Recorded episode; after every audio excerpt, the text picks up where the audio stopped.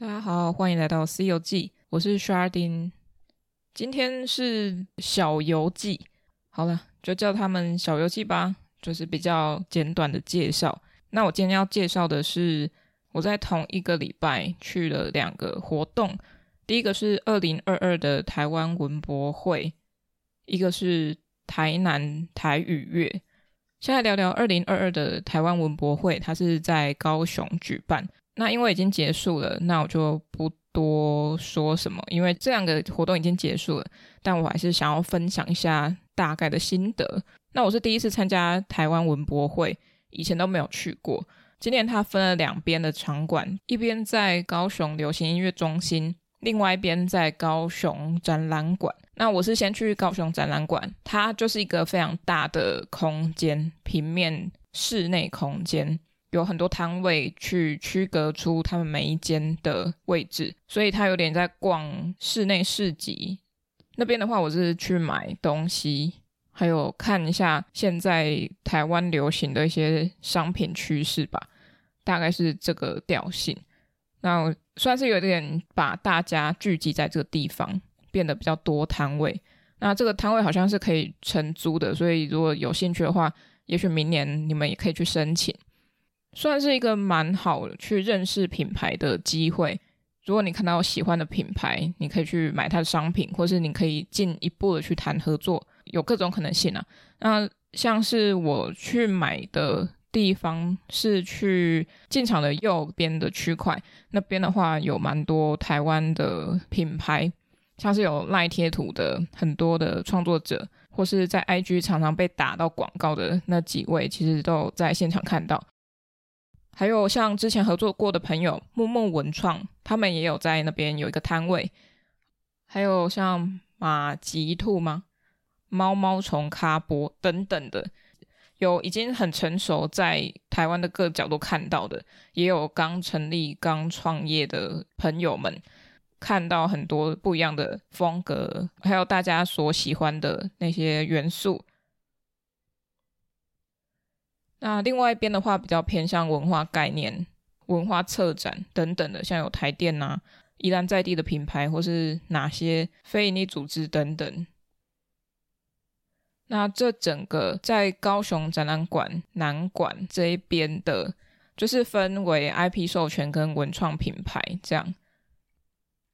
那我去的时候是开展第一天，八月十号去，他那一场是仅开放专业人士。专业人士的话，它定义非常广，跟艺术相关类型、设计相关类型，或是媒体，其实也可以算是。你只要去填写他的表单，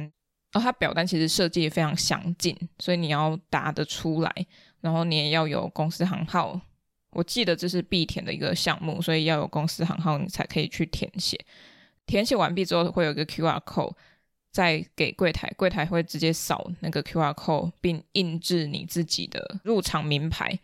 上面就会写着你的公司行号，还有你的名字。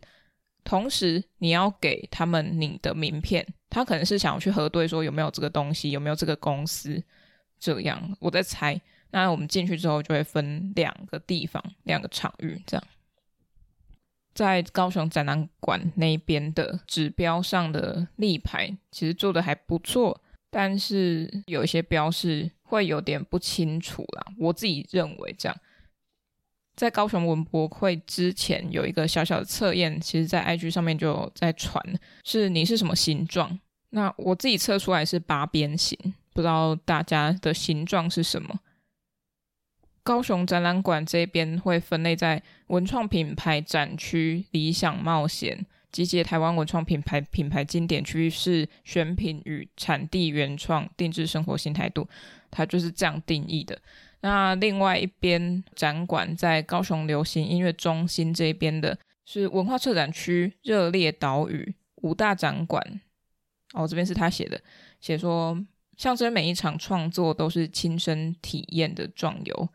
主题馆众人共创故事，工艺馆雾中之旅漫游。嘉义馆摩登当代小城，马祖馆酿造岛屿时光，响应馆飞越台湾梦境。我那天是跟着朋友的车一起下到高雄去，所以我们是先看完刚刚说到的高雄展览馆，我们再前往高雄流行音乐中心。那一天天气蛮不错的，但是到下午我们到高流那边的时候，其实就开始转阴天了，有点可惜啊。就是如果是前两天去的，应该都会遇到大雨。像我们整个行程结束之后，回程到台南的路途上，高速公路上开始大雨，看不到前面的那种大雨，然后狂闪电打雷。对，好，那我们再回来高雄流行音乐中心那边的展览，我觉得是算有趣的。我是直接从那个高流的展馆地下室这样出来，出到外面，再从轻轨这边走上去。其实会先看到工艺馆，然后马祖馆。跟嘉义馆，然后我们就先从马祖馆那边开始。我觉得马祖馆相较之下，动线还有空间布置、空间安排上有点太拥挤了。他想要创造出好像坑道那样啦，就是走到一个地方，很像一个小小的场域，好像你是因为进到这个小小的空间，你才会看到这个东西。然后上面的一些符号或是他所使用的，都是从马祖那边亲自运过来的，像是那边的沙子也是从马祖那边载过来。因为可能有太多的小空间了，所以穿越的时候会稍显拥挤，加上呃人真的太多，所以会影响到你看的时间跟视角，除非你是。一直在那边，然后等很少人的时候去体验，我觉得那个感觉会比较好一点。再往下走是嘉义馆，嘉义馆我觉得那个空间就显得比较舒适、比较开阔，然后明亮，也充满了就是木头的味道，因为它现场放了很多从天花板悬挂下来的木条，那木条其实是跟山的零线有关。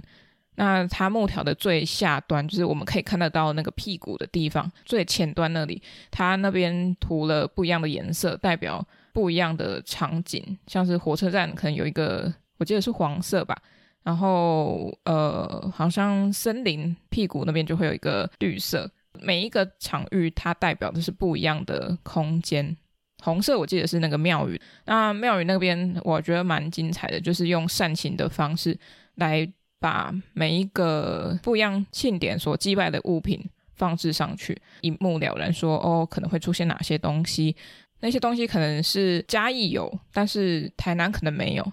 像是有三个站立的棒棒糖，然后用红色的网子把它包起来，那个我就没有看过。其实也可以看得到，现在还在市面上贩售的这些贡品祭品哦。因为可能以前没有那么多花样，然后但是现在越来越成熟，或者是越来越多媒材可以去使用它，所以在那个包装上面就会显得特别的精细精巧。然后它这个扇形的板子层板，它是木头上面再架了，我记得是瓦片，红色瓦片吧。这个巧思就蛮不错的。虽然它只是一个展示的地方，但是它仍然使用了他们的特色。然后还有一个是他们请艺术家来做那个剪纸的植物的造型，然后它是一比一的去仿造那个嘉义所有的植物。叶子的话，它有分不一样的功能，可能是景观用的，还是工业用的，还是食物。建筑等等都有不一样的层次分层，带你去看它不一样的用途。像下面还有一些图鉴式的内容给你去看，更细致的了解说这个植物是什么。我觉得嘉义馆是做的让我印象深刻的哦。然后还有嘉义馆一进去当然是要看到陈澄波的作品吧？对，他就是一个嘉义代表。然后嘉义馆结束，我们就继续往下走到下一个展区。接下来进来这个场地有一个叫宝岛冰果室，这边在介绍冰果室或是冰的历史，然后就有一个超级长的历史轴线，让你去看冰的转变、转型到现在是怎样，然后是怎么出现，蛮有趣的。因为我自己很爱吃冰，我自己的家乡就是台南，它也同步转播了丽丽宾果室。丽丽宾果店、丽丽宾果室的即时影像，所以如果你在那个时间点你在吃东西，我同时也可以看到你的吃东西在吃冰，也有其他的像新竹的某一间也有被投影在那边，对，然后你现场也可以做自己的冰，它就是用一个灯箱，用一些塑胶片的造型，然后去让你放置自己拼组起来你自己的冰是什么，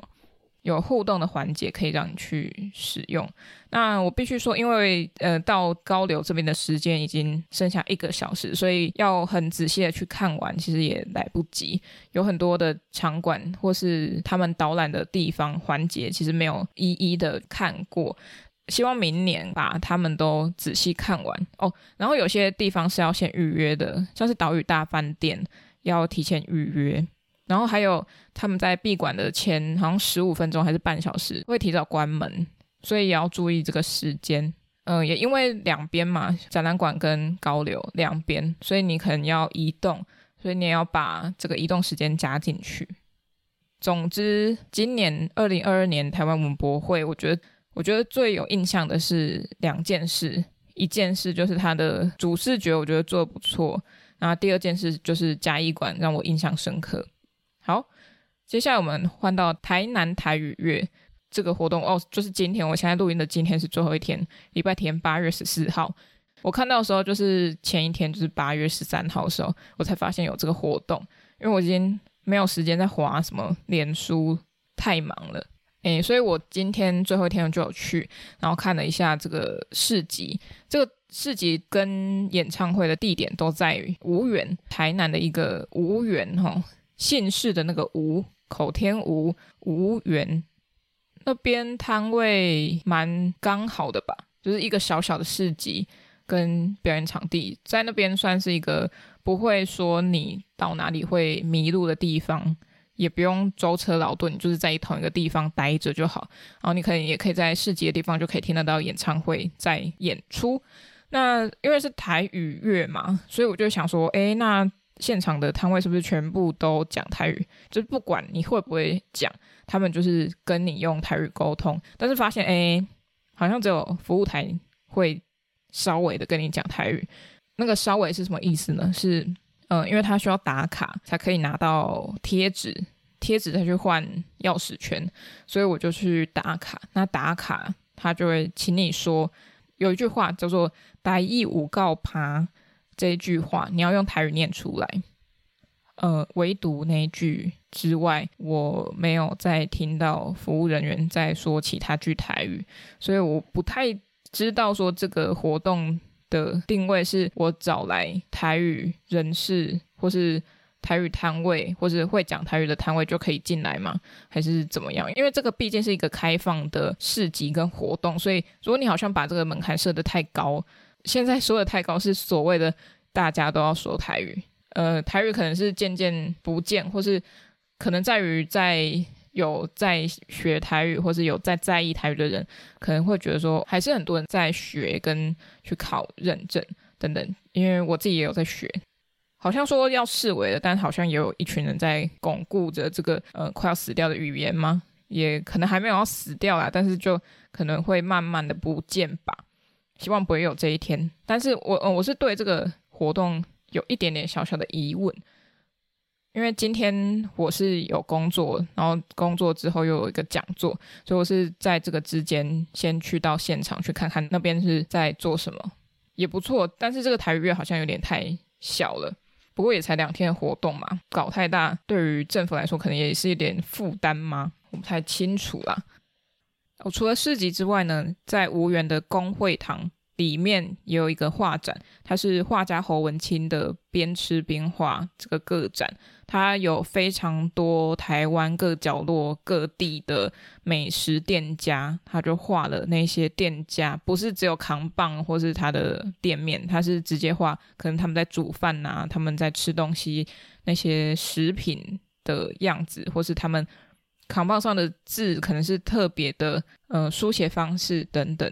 对，我觉得这个是一个蛮好的记录啦，因为像是卓家山陀鱼面，它已经不见了，不是说它那间店不见，而是它的鱼面已经消失了，已经暂停贩售。可能外地人也会知道，因为大家都很喜欢来这边吃那个卓家鱼面，然后再接着吃隔壁的冰箱。鱼面消失的时候，我们其实我们都蛮讶异的，居然会不卖的，就吃不到他们家的鱼面。对，不知道大家有没有吃过鱼面呢、啊？用鱼做成的面，蛮好吃的，可是也蛮贵的，我觉得，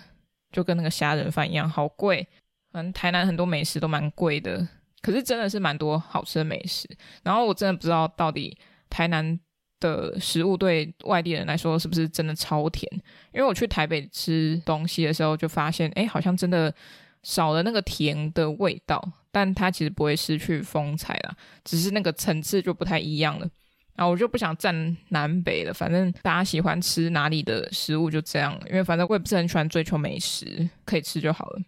好，那这个画展我觉得可以看一下，因为也许你可以从里面找到你曾经吃过那个店家，你就很有印象、很深刻，就哦，我曾经去过那边吃过，或者是你看到他吃了什么东西，你有兴趣，你就可以跟着去查。好，那以上就是我在台南台语月的发现吧。然后，其实台南台语月在过去也有办过，只是我没有注意到。呃，演唱会的话，我就没有跟到了，有点可惜。嗯、他星期六跟星期天都有。嗯、然后青虫我在粉丝专业 IG 上面有发过，我有去帮他布置舞台，那个是很有趣的经验。就是我有一个小游记是在说青虫的，大家可以去听听看。青虫 AOI 是乐团，当然他们选的乐团应该都会有台语歌曲。呃，没有去到，其实蛮可惜。不过，因为我今天演唱会的时段，我是去参加讲座，那我是去绝对空间的绝对私塾。今天的场次是请到艺术家谢佑成讲述他的作品，从大学一直到现在。那其实，在南美馆我有看过他自己的作品，印象深刻，因为他是用荧光颜料去做的。那大家想要看的话，可以自己去查，或者我可能会放到我的 IG 上面。其实台南的周末都蛮疯狂的，五六日都蛮多活动。以艺术圈来说，有非常多的讲座或开幕都会从下午一点或两点或三点，一直到四五六点结束。就是这一段时间，大家都会强碰在一起。嗯，我是希望可以，大家可以稍微妥协一下。分开一下时段，但是因为人数的关系啦，就是人潮的关系，所以可能会影响他们做时段跟活动的时间规划。不然，其实台南真的有非常多艺文的活动可以去参与。然后还有像我在八月二十号就会有一场 live podcast 在台南的咖喱斗阵，希望大家可以去玩呐。但我不知道这一集什么时候上架，所以有有可能活动也结束了。但希望我之后会再办其他场的 live podcast 或是线下的交流，因为我觉得蛮有趣的，可以大家一起边玩边认识彼此，然后去想更多有趣的创作合作这样的活动，觉得是很酷的。当然也希望会有一些回馈，就是不管是参与的人数越来越多，或是有呃有大家的支持，不管是场地方的支持，或是器材等等的，我们都很需要，因为毕竟我们也不是有闲钱到可以每次都这样子构思跟付出蛮多心力或是金钱都有的。真是做这个自媒体或是自己创业，真的不是一条容易的路。那也希望大家可以多多支持。好，那今天的小游记都到这边啦。对，又是一个过期的《西游记》，不过也许这一次的记录会跟明年的记录，或是下一次的记录会不一样。就是可能同样性质的展览，或是同样名称主题的展览，下一次会是什么样的新的表现，我们就可以从这边得到一个对照跟对应。或者去比较，并不是说硬要去做一个好坏的差异性，而是可以从里面看到哪一些我喜欢的，或是觉得惊艳的地方，跟大家介绍。好，那今天就差不多到这边，那我们下一集《西游记》再见喽，拜拜。